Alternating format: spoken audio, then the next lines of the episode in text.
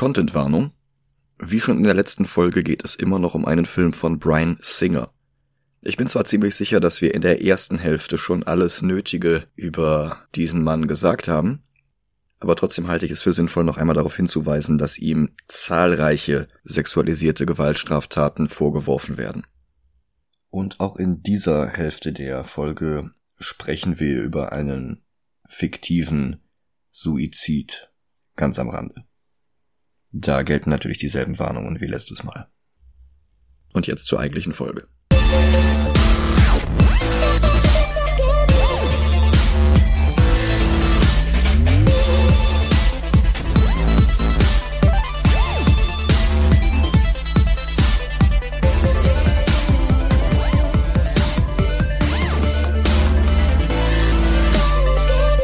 Hallo und willkommen zu Movie Gilantes. Mein Name ist Michael Heide und ich sitze schon wieder im Schneideraum und arbeite jetzt an der zweiten Hälfte unserer Episode zu X-Men 2 oder X2 X-Men United, wie er ja offiziell heißt. Ähm, ich spare mir eine umfangreiche Zusammenfassung der letzten Folge. Ich gehe davon aus, jeder, der die hören möchte, hat das schon getan. Ansonsten, äh, falls ihr das noch nicht getan habt, hey, es gibt eine Folge mit der ersten Hälfte dieser Rezension. Und ja, in einem Satz zusammengefasst, Nachdem General William Stryker vom Weapon X Projekt Nightcrawler dazu gebracht hat, den Präsidenten anzugreifen, um Angst vor Mutanten zu schüren, haben sich die X-Men und ihre SchülerInnen durch alle Winde verstreut und sind jetzt wieder zusammengekommen und sind dabei auch noch auf Magneto und Mystique gestoßen, die letzten Überlebenden der Brotherhood aus dem ersten Film. Und da geht der Film jetzt weiter. Magneto und Mystique rasten also zusammen mit den X-Men und er erklärt ihnen, was es mit Stryker auf sich hat. Er berichtet außerdem vom Mastermind Serum und davon, dass es Stryker gewesen sein musste, der Wolverine sein Adamantium gegeben hat. Außerdem vermutet er, dass Stryker Cerebro nachgebaut hat in einer geheimen Basis, und wo die ist, könnte Nightcrawler wissen. Jean erforscht telepathisch Kurzerinnerungen. Das überwältigt erstmal beide. Aber dann kommt heraus, wo die Basis ist. Alkali Lake, wo Logan diesen Film begonnen hatte. Jean und er küssen sich fast, aber sie kann sich bremsen. Nightcrawler spricht mit Mystique. Wenn sie doch jedes Aussehen annehmen kann, warum geht sie dann nicht einfach als Mensch durch? Und sie antwortet, weil wir das nicht müssen sollten. Eine hervorragende Allegorie, nicht zuletzt auf Menschen, die nicht cis sind und die der Mehrheit einfach mal gar nichts schulden. Wolverine bekommt in seinem Zelt Besuch von Jean, die beiden knutschen doch, bis er ihren Bauch streichelt und die Wunden ertastet, die er Mystique im ersten Film zugefügt hatte. Die morpht dann noch durch ein paar andere Formen, bis sie bei Striker landet, aber den will er nicht küssen. Am nächsten Tag fliegen alle mit dem Blackbird Jet zum Alkali Lake.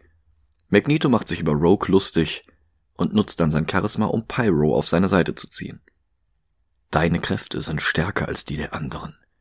Du bist wie ein Gott zwischen Insekten. Und das bleibt bei ihm hängen. Striker untersucht die Mutantenkinder, die er aus der Schule entführt hat. Er sagt nicht, was er mit ihnen vorhat, aber es ist nichts Gutes. Aber der Blackbird ist jetzt auch angekommen und jetzt spätestens ist klar, worum es in diesem Film geht. Wie Singer und Hater und Penn den im ersten Film vorgestellten Konflikt eskalieren lassen. Waren es dort Mutanten, die gegen Mutanten kämpften mit dem Schicksal aller Menschen in der Schwebe? Da kämpfen jetzt beide Seiten der Mutanten zusammen gegen Menschen mit dem Schicksal aller Mutanten in der Schwebe. Die Basis von Stryker wird infiltriert, von Wolverine, wie es scheint, aber Stryker kennt ihn. Und er erkennt, dass er nicht den echten Logan vor sich hat. Und man sieht ja auch schon an dem Outfit, was äh, Wolverine trägt, dass es nicht der Wol äh, nicht der Wolverine ist, der es sein sollte. Weil er trägt halt in der Szene davor, trägt er dieses X-Men-Kostüm und der, der in diese Basis einbricht, hat halt wieder die Streetwear von Wolverine an. Ja. Außerdem ist er zu gut gelaunt. Ja. Es ist Mystique, die ihm den Mittelfinger zeigt und flieht. Sie eilt jetzt durch die Basis und gibt sich sogar als Striker aus, um Zugang zum Computerraum zu bekommen. Und Brian Cox, der Mystique spielt, die ihn spielt. Das macht Spaß. Ja. Striker lässt die versperrte Tür, die ihn von ihr trennt, aufsprengen. Aber sie schafft es vorher, die anderen X-Men in die Basis zu lassen. Und Xavier gab es ja auch noch. Der hat sich jetzt von Jason in den nachgemachten Cerebro von Striker führen lassen, im Glauben, im echten Cerebro zu sein. Striker bringt seinen Sohn dazu, Xavier dazu zu bringen, alle Mutanten der Welt zu orten, und genau das macht er dann auch. Striker verlässt den Raum und weist seine Untergebenen an, auf alle zu schießen, die sich Cerebro nähern, selbst wenn er es selbst sein sollte. Jean und die Brotherhood stoßen mittlerweile auch auf Gegenwehr. Cyclops, den Striker mit seinem Mastermind-Serum unter seine Kontrolle gebracht hat. Storm und Nightcrawler befreien unterdessen die Kinder. Jean stellt sich Scott und hält seinem vollen Blast stand.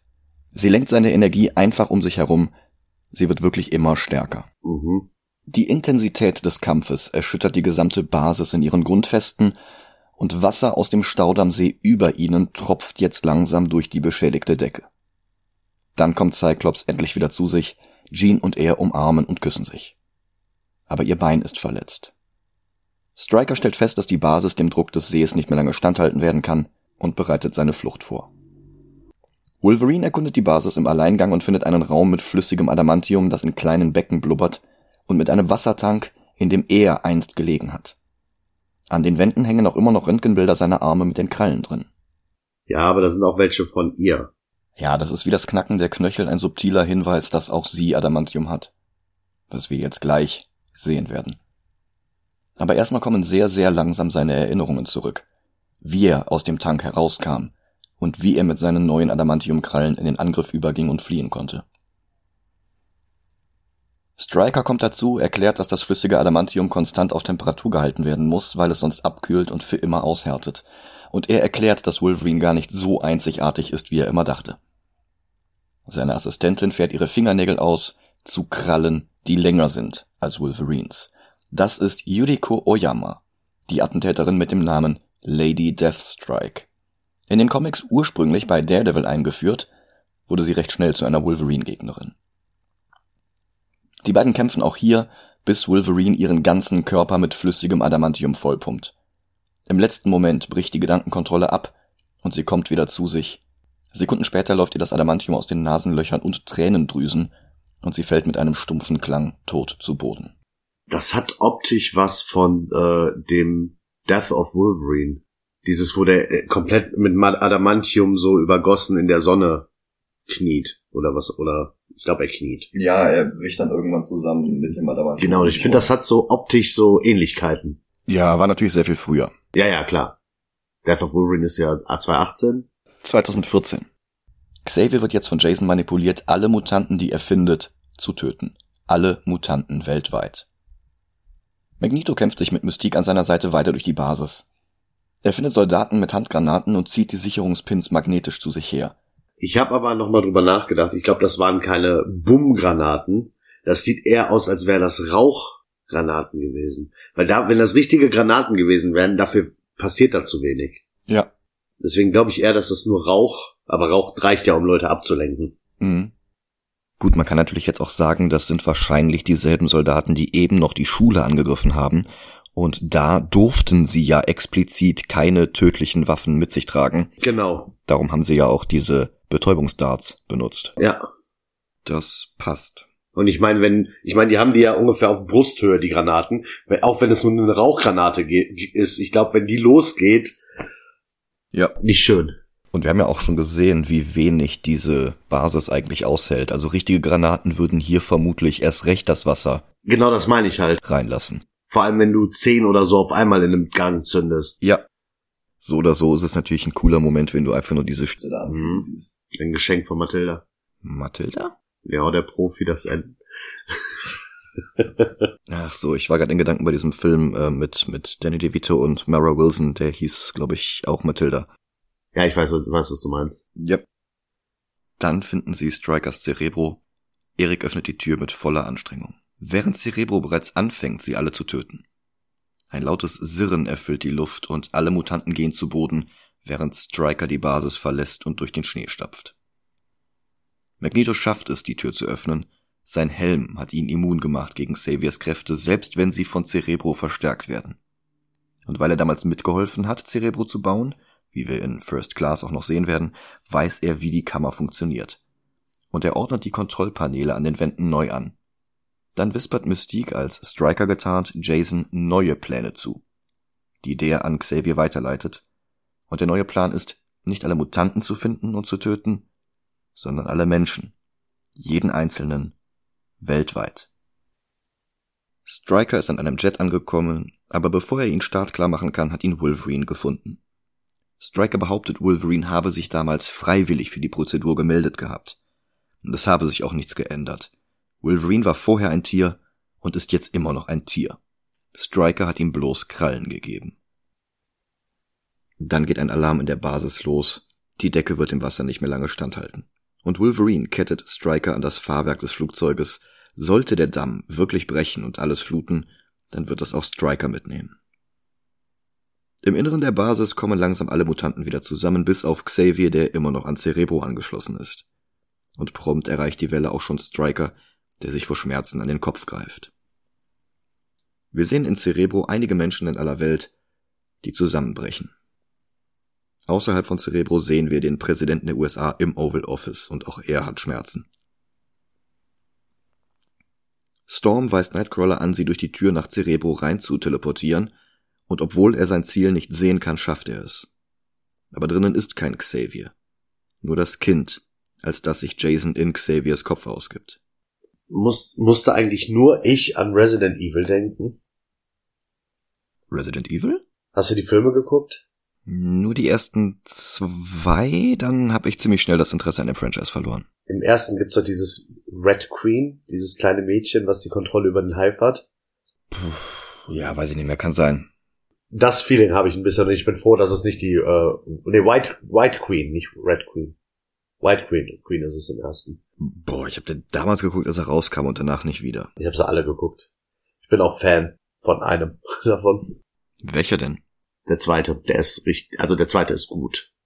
Ich kann dir gar nichts mehr dazu sagen. Ich weiß nur noch, dass ich nach dem zweiten das Interesse an dem Franchise verloren habe. Aber vielleicht müsste ich ihn auch einfach nochmal sehen. Äh, ich weiß nicht, wie gut er gealtert ist. Hm. Naja, kommen wir mal zu den X-Men zurück. Magneto und Mystique sind bei Striker angekommen und Eric wirkt ihn jetzt mit seinen Ketten. Und irgendwie warte ich immer, wenn Leute gewirkt werden in Filmen, dass die Person, die gewirkt wird, sagen, harder Daddy. Aus irgendeinem Grund warte ich da immer drauf. Okay. Stell dir das mal vor, Magneto wirkt Striker und er sagt nur harder Daddy. Das würde funktionieren, wenn Mystique immer noch Striker ist. Ja. Dann steigen sie in die Maschine. Dass Mystique eine gute Pilotin ist, wissen wir ja schon seit dem ersten Film. Aber bevor sie starten, schließt sich ihnen noch jemand an. Pyro. Und er fliegt mit ihnen los. Storm und Mastermind liefern sich jetzt einen Zweikampf um Xaviers Gehirn. Jason gibt auf. Aber das Wasser flutet weiter die Station und auch der Staudamm ist beschädigt und kann die Massen nicht mehr lange zurückhalten die Wassermassen. Ja, ja. Ich habe gerade irgendwie das Bild im Kopf, wie da ein Staudamm ist und Leute darauf zulaufen. Die Massen. Ja. ja. Xavier kommt zu sich, aber auch Cerebro ist jetzt beschädigt und es fallen Trümmer von der Decke. Nightcrawler teleportiert Storm heraus, springt dann wieder rein und holt Xavier. Noch einen weiteren Rettungsversuch, um auch Jason herauszuholen, versuchen sie nicht. Wahrscheinlich gehen sie davon aus, dass sie dafür keine Zeit mehr haben. Und tatsächlich bricht der Damm immer weiter. Die X-Men tragen ihren Mentor nach draußen und sie suchen den Helikopter. Aber mit dem ist ja die Brotherhood geflogen. Gut, dass es noch den Blackbird gibt, den Rogue jetzt steuert und neben den X-Men im Schnee landet. Alle steigen ein. Wolverine trägt Artie vom Anfang des Films. Er sucht Striker und findet ihn gekettet an den Staudamm. Und noch immer schimpft er über die Mutanten. Wolverine reißt sich sein Dogtag ab, das hatte er im ersten Film Rogue geschenkt und sie hat es ihm vorhin im Flieger wiedergegeben. Und er wirft es Striker zu Füßen. Dann geht er und Artie streckt Striker jetzt die Zunge raus, um den Bogen zum Anfang des Films zurückzuschlagen. Die X-Men versuchen den Blackbird zu starten. Sie vermissen Pyro, aber Jean spürt, dass er bei Magneto ist. Dann bricht der Damm endgültig und Jean steigt jetzt aus der Maschine aus, um den Jet zu beschützen. Wolverine fällt das auch auf, aber sie schließt telekinetisch die Tür hinter sich und startet den Jet aus der Ferne. Objection. Mir fallen auf Anhieb fünf Dinge ein, die sie an dessen Stelle hätten machen können. Storm hätte einfach einen Tornado machen können. Äh, Bobby hätte das einfach alles einfrieren können. Jean hätte das Wasser einfach stoppen können, solange bis die losfliegen können, mit der Hilfe von Charles. Weil er muss ja, er hat ja keine Telekinese. Aber er hat ja ähm, Telepathie und hätte sie doch quasi stabilisieren können oder so. Und was machen sie? Oh, Jean, bye. In den Comics fing die Phoenix-Saga damit an, dass die X-Men eine Mission im Weltall hatten. Mhm. Und beim Wiedereintritt in die Erdatmosphäre hatte das Schiff irgendwie einen Schaden und ging in Flammen auf. Mhm. Und Jean musste dann irgendwie ihre ganzen Kräfte zusammennehmen, um das Schiff zu stabilisieren und die anderen zu retten. Und dabei ist sie dann irgendwie im Hudson River ertrunken oder irgendwie sowas. Und dann kam sie halt als Phoenix wieder rausgeschossen und alle dachten, sie wäre jetzt einfach nur stärker als vorher. Und als Setup für den dritten Film haben sie halt versucht, das hier so ein bisschen nachzumachen, bloß dass sie hier am Boden des Alkali Lake ist und nicht am Boden des Hudson River. Mhm. Ich finde die Phoenix Force sowieso so merkwürdig. Naja gut, wir wissen auch nicht, was Singers ursprünglicher Plan für X-Men Nummer 3 war. Mhm. Aber nee, auch generell die Phoenix Force, was ist es? Ist es eine Lebensform? Ist es ein Virus? Ist es ein... Laut aktuellen Marvel Comics ist es Thors Mutter. True. Aber, hä? Ursprünglich war geplant gewesen, dass Jean einfach wirklich nur immer stärker wird Mhm. und sich dann Phoenix nennt, weil sie aus diesen Wassermassen wieder herauskommt. Genau. Und dann wird sie halt immer weiter von ihrer Kraft korrumpiert und dann darüber hinaus noch von äh, Mastermind, also Jason Wingard, auf die dunkle Seite gezogen. Also sie macht dann diesen Heel-Turn. Genau. Also für den Hellfire Club und von da aus kommt sie dann quasi nicht wieder zurück und wird dann nur noch Dark Phoenix genannt. Ja. Und während ihre Kräfte dann immer, immer, immer stärker werden, wird sie auch immer hungriger und irgendwann frisst sie dann eigentlich eine komplette Sonne, Mhm. was bloß leider den benachbarten bewohnten Planeten mit vernichtet. Genau. Und da, da, ich weiß, wer ist das eigentlich, die sagen, wir müssen Jean Grey aufhalten? Das sind die Shi'ar. Also die Alienrasse, zu der auch ähm, Xaviers damalige Freundin Lilandra gehört. Stimmt, und der ist doch auch eine Zeit lang bei denen. Ja, genau. Ja, ja, ja, ja, ja. Und das ist doch dann dieses, äh, sie darf nicht leben, sie hat ein komplettes Sternsystem ausgelöscht. Ja, genau. Und dann wird sie zum Tode verurteilt, aber sie opfert sich dann selbst, wenn ich es richtig in Erinnerung habe. Mhm. Es hatte damals äh, ziemlich lange Diskussionen bei Marvel gegeben, ob sie leben oder sterben sollte. Und der damalige Editor-in-Chief Jim Shooter hat dann gesagt, das geht einfach nicht anders, das war viel zu krass, was die gemacht hat. Die kann jetzt nicht einfach wieder zur Heldin werden wie vorher. Die muss dafür bestraft werden, die muss sterben. Mhm. Also du kannst ja nicht einfach mit einem erhobenen Zeigefinger kommen und sagen, du, du, du, mach das nicht nochmal. Dann nehmen wir einfach einen aus der Vergangenheit. Und Jahre später wollten sie dann einen Spin-off-Titel machen, weil sich die X-Men so gut verkauft haben. Und dann wollten sie halt diese kompletten Gründungsmitglieder, also diese erste Klasse von Xavier zurückholen. Angel, Bobby, Jean, Beast und Cyclops. Genau die. Und das Problem war natürlich, dass Jean immer noch tot war. Dann haben sie erst überlegt, sie durch Dazzler zu ersetzen. Die war eine Mutantin, die sie eigentlich für einen Multimedia-Deal mit Musikalbum und Film eingeführt hatten. Übrigens auch in dieser Hellfire Club Saga, die dann die Dark Phoenix Geschichte gestartet hatte. Oh. Aber dann dachten sie sich, nee, mit Jean ist es doch irgendwie cooler. Und dann war es ausgerechnet Kurt Busiek, der damals noch gar nicht viel bei Marvel zu sagen hatte, der dann erst Jahre, Jahre später mit Marvels durchgestartet ist, Mhm. der dann später auch die Thunderbolts erfunden hatte, der die Avengers nach Heroes Reborn wieder zu Marvels größtem Superheldenteam gemacht hatte, der JLA vs. Avengers geschrieben hatte.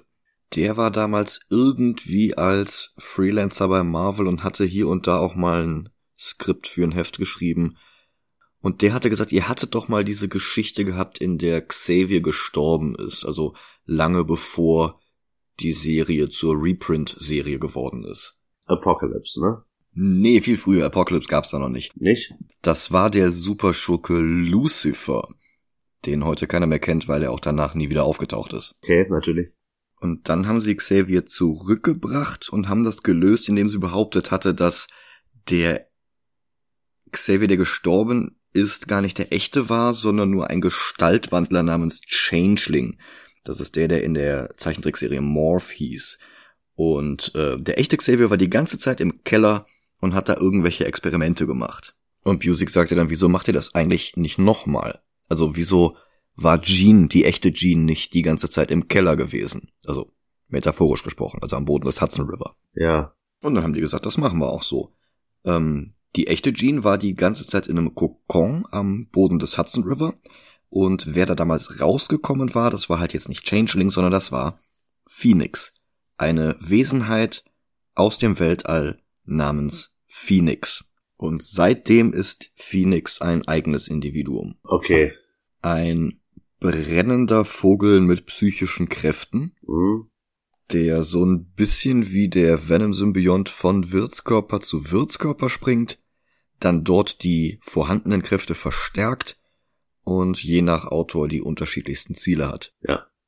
Und nach dieser Enthüllung ist dann diese Phoenix Force mit diversen anderen Charakteren verschmolzen. Also die erste danach war ähm, Rachel Summers alias Rachel Grey, die Tochter von Jean aus der Zukunft. Hm. Und in Avengers vs. X-Men ist die Phoenix Force dann verschmolzen mit Colossus, Magneto, Namor, Cyclops? Cyclops und wer war das noch? Iliana? Ja. Und das Absurde an dieser Sache war die Anfangsbuchstaben dieser Figuren, also Piotr, Erik, Namor, Iliana und Scott. Die ergeben halt zusammen das Wort. Penis. Und in der Storyline wurden sie als die Phoenix Five bekannt, aber die Fanbase einigte sich dann recht schnell auf Penis Five. Und sehr, sehr weit in der Zukunft ähm, landet die Phoenix Force dann irgendwann sogar bei Wolverine. Ja. Und aktuell in der Gegenwart ist die Phoenix Force in den Comics bei Echo. Also diesem Daredevil-Charakter, der auch in ähm, der Hawkeye-Serie aufgetaucht ist. Das Mädel. Ja. Krass. Also es, es gibt ja auch ein, einige Sachen im Marvel-Universum, die werden einfach weitergegeben von Charakter zu Charakter. Ich meine, wer hatte noch nicht Venom? Mit Carnage machen sie das gleiche. Äh, Phoenix Force. Ja. Thors Hammer ist ja auch ungefähr so eine Wandertrophäe zum Teil. Mittlerweile ja. Ich warte, ich warte noch auf das, auf die Comic-Reihe Reihe Marvels Shake Up. Wo du dann so Sachen hast wie Peter Parker wird der Hulk oder, aber das gab's schon. ich weiß. schon, ja. Aber so Sachen wie äh, nicht Captain, nicht äh, äh, äh, äh, wie heißt er? Äh, Steve Rogers wird zu Captain America, sondern von Anfang an Bucky Barnes und Also es ist jetzt erst vor wenigen Wochen das erste Heft von Captain Carter in die Läden gekommen. Also im Grunde genommen genau wie in dieser What-If-Folge. äh, Marvels Super Shake Up. Ja, aber wir haben auch immer noch nicht den Film zu Ende zusammengefasst. Jetzt kommen die Wassermassen angeflossen. Sie bahnen sich ihren Weg bis zu Striker, bis zum Blackbird. Aber Jean schafft ein telekinetisches Schutzschild um den Jet herum. Ich habe den ultimativen Villain. Phoenix Force Thanos.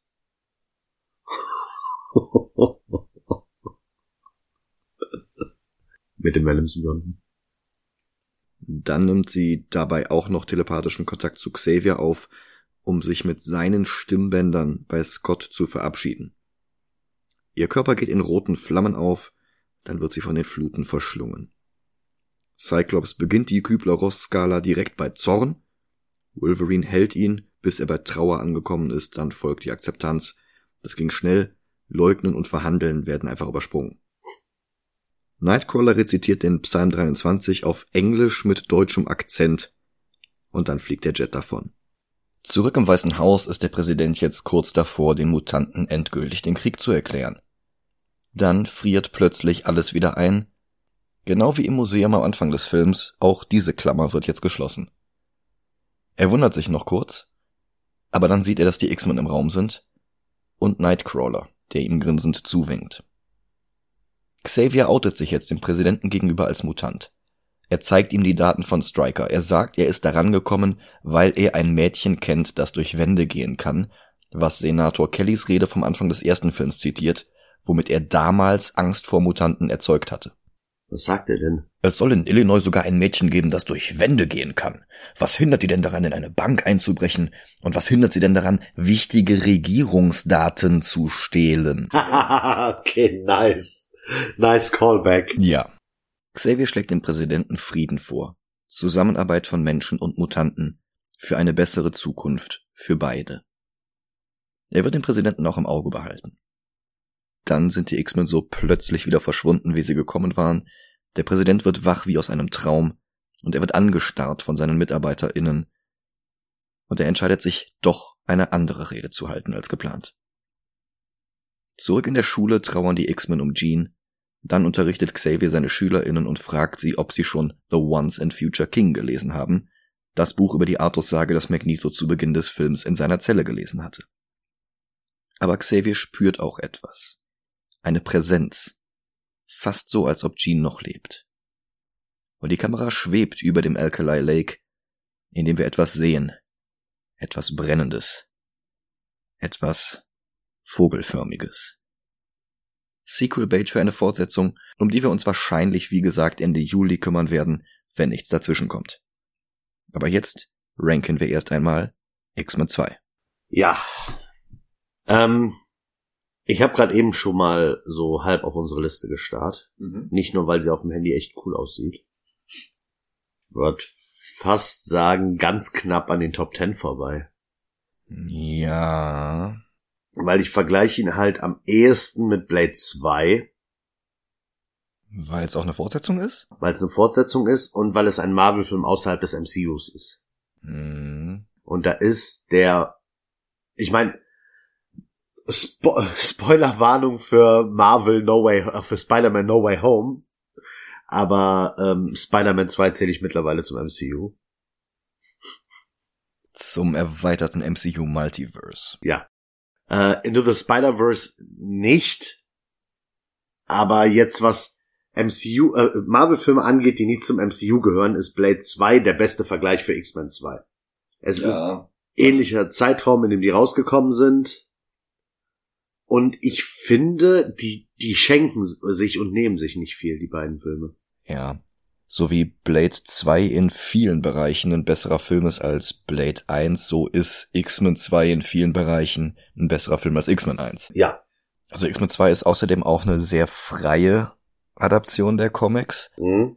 Ähm, aber die picken sich jetzt schon die wichtigsten Elemente der X-Men heraus äh, werden denen auch gerecht und schaffen es dann trotzdem sogar noch eine Aussage in dem Film zu haben. Ja.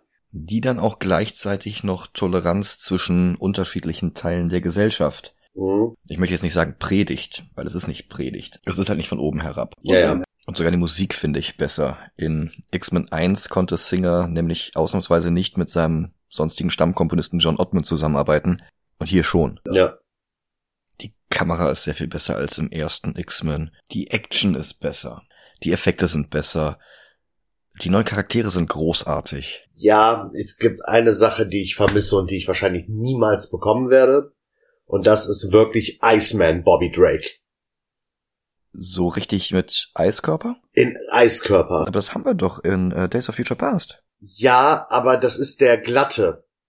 Ich will den, ähm, diesen Monster Bobby Drake haben. Mhm. Der, der auch quasi gar nicht zu einem Menschen so oft zurückgeht, sondern in dieser Form oft bleibt. Den will ich haben und nicht diesen, ich mag diesen äh, Spider-Man in His Amazing Friends Iceman Look, mag ich nicht, weil das ist quasi Silver Surfer mit einem anderen Anstrich. ja. Und ich will diesen monströsen Iceman haben. Ja. Aber sonst, Ja, aber dazu mag ich die Performance von Sean Ashmore wieder zu sehr. Das würde bei so einem Ice Hulk wie in Battle of the Atom komplett verloren gehen.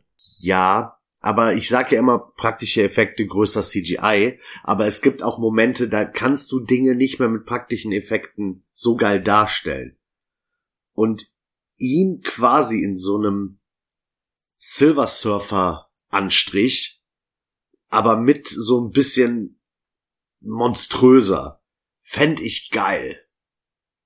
Weil ich finde, ich finde das schade, das ist so ein bisschen, ja, er hat Eis als Fähigkeiten, aber er sieht halt aus wie ein Mensch. Mhm. Weil stell dir vor, Nightcrawler hätte die Fähigkeiten, aber würde aussehen wie ein Mensch. Also, normale Hautfarbe. Naja, aber X-Men 2 hat 2003 110 Millionen Dollar gekostet. Mhm. Also wenn du da jetzt auch noch so, ein, so eine Eismonstrosität eingebaut hättest, dann... Ja, ja. Ja gut, ich nehme jetzt vielleicht weg was für, für den dritten Teil, aber zumindest bei dem Kampf Pyro gegen äh, Iceman. Dass die da ihm nicht das gegeben haben, finde ich schade. Weil es, die hätten daraus machen können, er hat seine Kräfte, aber dieses richtige Iceman-Ding kommt erst in dem Kampf. Dann hätten die quasi den Ice Iceman, aber halt nicht so hohe Kosten, weil sie halt nur, es halt nur für diese einen Szene haben. Hm. Und dass sie es da nicht machen, das finde ich, irgendwie- hm, aber das ist der dritte Teil, Ja. nicht der zweite. Dass du gerade aber schon von Pyro sprichst, erinnert mich auch daran, nochmal anzusprechen, wie großartig die Performance von Aaron Stamford ist. Hm? Und ich finde das eigentlich auch ganz cool, ein Charakter, der in den Comics äh, ganz klar als Schurke angefangen hat. Hm? Also bei der zweiten Generation der Brotherhood of Evil Mutants, Mystiques Team, nicht Magnetos Team. Ja. Ich weiß nicht, ich finde es einfach clever, dass sie ihn jetzt erst zu einem Freund von Iceman und Rogue gemacht haben. Ja. Also, dass er dann wirklich so einen Heel-Turn hinlegt. Das ist auch sehr schönes Storytelling, auch langfristig so für den dritten mitgeplant. Ja, ja. Des, deswegen sag ich halt, in der Nähe von Blade 2, Hm. ich schwanke gerade noch, ob ich nicht Iron Man 3 noch eine Ecke besser finde, wegen dieses, wir legen Fokus auf Tony Stark und nicht auf Iron Man. Das war tatsächlich für einen Iron Man 3 ziemlich cool, aber ich sehe X-Men 2 trotzdem weiter rüber. Okay. Und ich sehe X-Men 2 auch, wie gesagt, über Blade 2. Hm? Ja, und jetzt scheitere ich schon wieder so ein bisschen an unseren äh, Kompromiss-Rankings, weil ich finde American Splendor besser als X-Men 2, aber ich finde X-Men 2 besser als Captain America 1. Okay. Dann lass uns die doch zwischen die beiden. Ja, mm, ja, also wenn wir Captain America 1 und American Splendor irgendwie switchen würden, dann auf jeden Fall klar dazwischen. Aber Hm? wir sind halt nicht geswitcht und das macht es jetzt halt ein bisschen schwerer, weil ich finde, Captain America 1 ist hauptsächlich so ein starker Film wegen der Performance von Chris Evans. Ja. In X-Men 2 liefern die halt alle so eine gute Performance. Also Ja, Stuart stimmt als schon. Xavier ist völlig großartig. Hm? Halle Berry war, glaube ich, in keiner Superheldenverfilmung besser als hier. Ja, ja, hast du recht.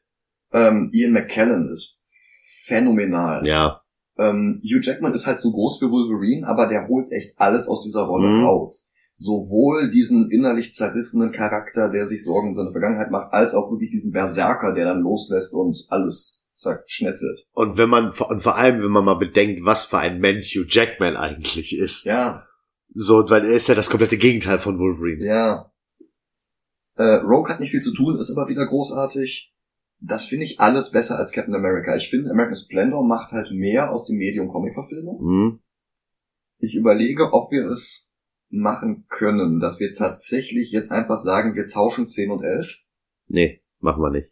Du findest Cap- Captain America wirklich deutlich besser als American Splendor. Nee, darum geht's nicht, aber wir fangen jetzt nicht an rumzuswitchen. Wir haben Ja. uns damals so entschieden und so bleiben wir jetzt auch. Und alleine deshalb, ich weiß, du sagst besser als American, äh, schle schle schlechter als American Splendor, besser als Captain America.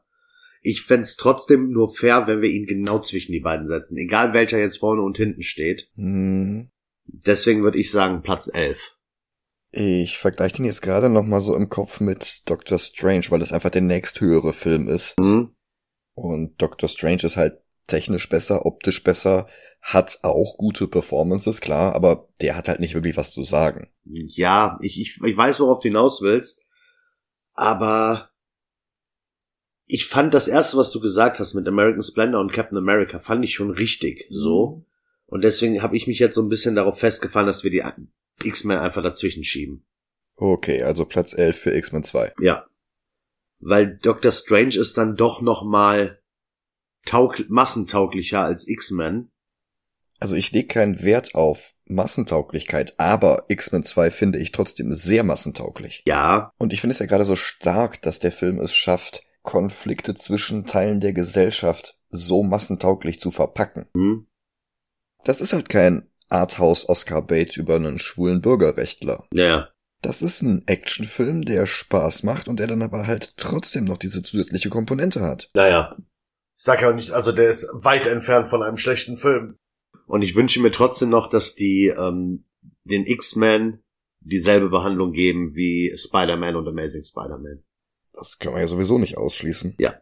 Aber ich glaube trotzdem nicht, dass das so ohne weiteres kommt, weil der große Unterschied ist ja, bei Spider-Man hattest du schon eine neue Generation eingeführt. Du hattest ja bereits einen Tom Holland im MCU. Stimmt, ja, ja, ja, ja. Und darauf haben sie dann aufgebaut. Ja. Aber wenn du jetzt zuerst die Fox-Filme kanonisierst, Mhm. dann würde das einfach viel zu sehr das Spotlight wegnehmen von den nächsten SchauspielerInnen, die du jetzt einführen würdest. Ja, ja. Und das äh, wäre halt nicht sinnvoll. Das ist genau das Problem mit Luke in Episode 7, dass du Mhm. Luke halt wirklich erst ganz ans Ende schiebst, nachdem die anderen Charaktere eingeführt sind und schon ihren ersten Arc Ja. hatten und definitiv die neuen ProtagonistInnen der neuen Trilogie geworden sind. Was ich cool finden würde, wäre, wenn sie für zwei, drei Filme die X-Men aus den bereits bestehenden einführen ins MCU, aber dann quasi diesen Turn machen wie in X-Men Blue und Gold. Dass die Alten irgendwann verschwinden und die Neuen nachkommen. Ja, aber das wäre dann auch nicht mehr anders als äh, Days of Future Past. Ja, stimmt, ja, ja, ja. Ob, ja, ja, ja, stimmt. Weil das war ja auch quasi der Abschied von der alten Generation und danach ging es dann mit Apocalypse und äh, Dark Phoenix mit den jungen X-Men weiter. Ich habe Logan noch nicht gesehen. Noch gar nicht. gar nicht. Noch gar nicht. Beide sterben, oder? Wolverine und äh, äh, äh, Charles, ne? Spoiler? Ja. Ja. Hm, schade. Weil vielleicht wäre das der, äh, Schlüs der Schlüssel gewesen für Doctor Strange 2. Dann erinnere ich dich jetzt nochmal an die Sinister Five in No Way Home. Ja, ja, stimmt schon. Hm, Boah, es wird echt Zeit, dass wir unsere No Way Home Folge aufnehmen. Ja, Aber erstmal haben wir jetzt X-Men 2 gerankt. genau. Dass das jetzt hier ein Zweiteiler geworden ist, hat uns die Planung etwas zerschossen und nächste Woche ist dann ja auch schon Ostermontag. Und da machen wir dann weiter mit ein paar ostereiförmigen Dragon Balls. Bis dahin, macht's gut. Bye bye.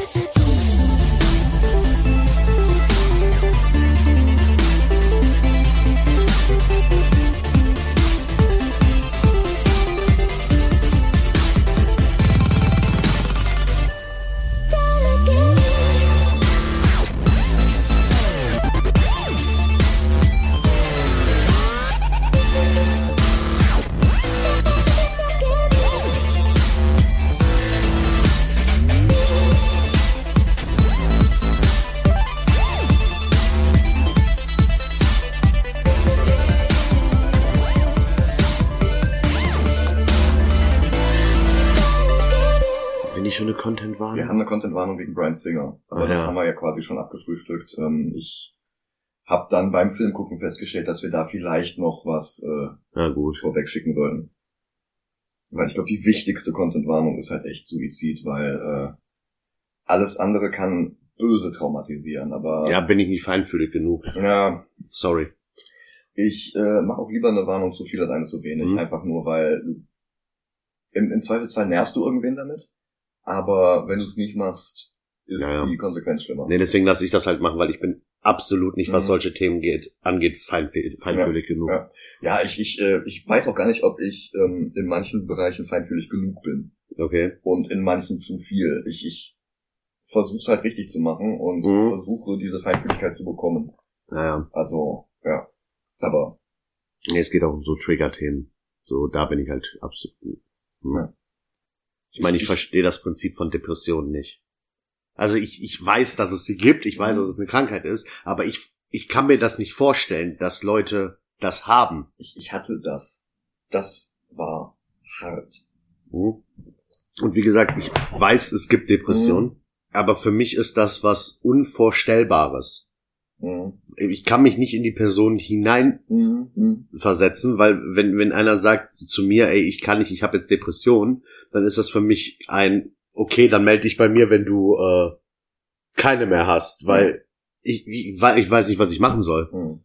So, für mich ist, sind Depressionen halt, ich habe ich hab keine, ich habe schlechte Tage, aber ich habe keine Depression. Mhm. Das, das weiß ich selber, das kann ich von mir behaupten, weil dafür bin ich zu happy, dauerhaft. Mhm. Klar, schlechte Zeit, ja, aber halt dieses Konzept, dass ein Mensch in Anführungszeichen ohne Grund niedergeschlagen ist.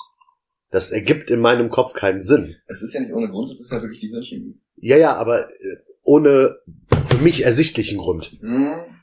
Das, das geht in meinen Kopf nicht rein. Ja. Aber ich bin auch, aber dazu auch niemand, der sagt, ja, dann sei doch einfach happy. Das ist eine Grapefruit. ja. Ja. Ja, deswegen meine ich halt, es gibt halt viele Sachen, die ich nicht verstehe und da halte ich mich lieber komplett raus, bevor ich irgendwas Falsches mache. Ja. Und dann versuche ich mich drum zu kümmern, damit wir das abgedeckt haben und ich glaube, das geht auch ganz gut auf. Klar, wenn du weißt, ähm, was Depressionen sind und wie sich das anfühlt, dann hast du mehr Erfahrung damit zum Beispiel. Ja. Haben wir das jetzt alles aufgenommen? Kannst du als Sonderfolge rausnehmen. Oder einfach hinten dranhängen, so. Ja.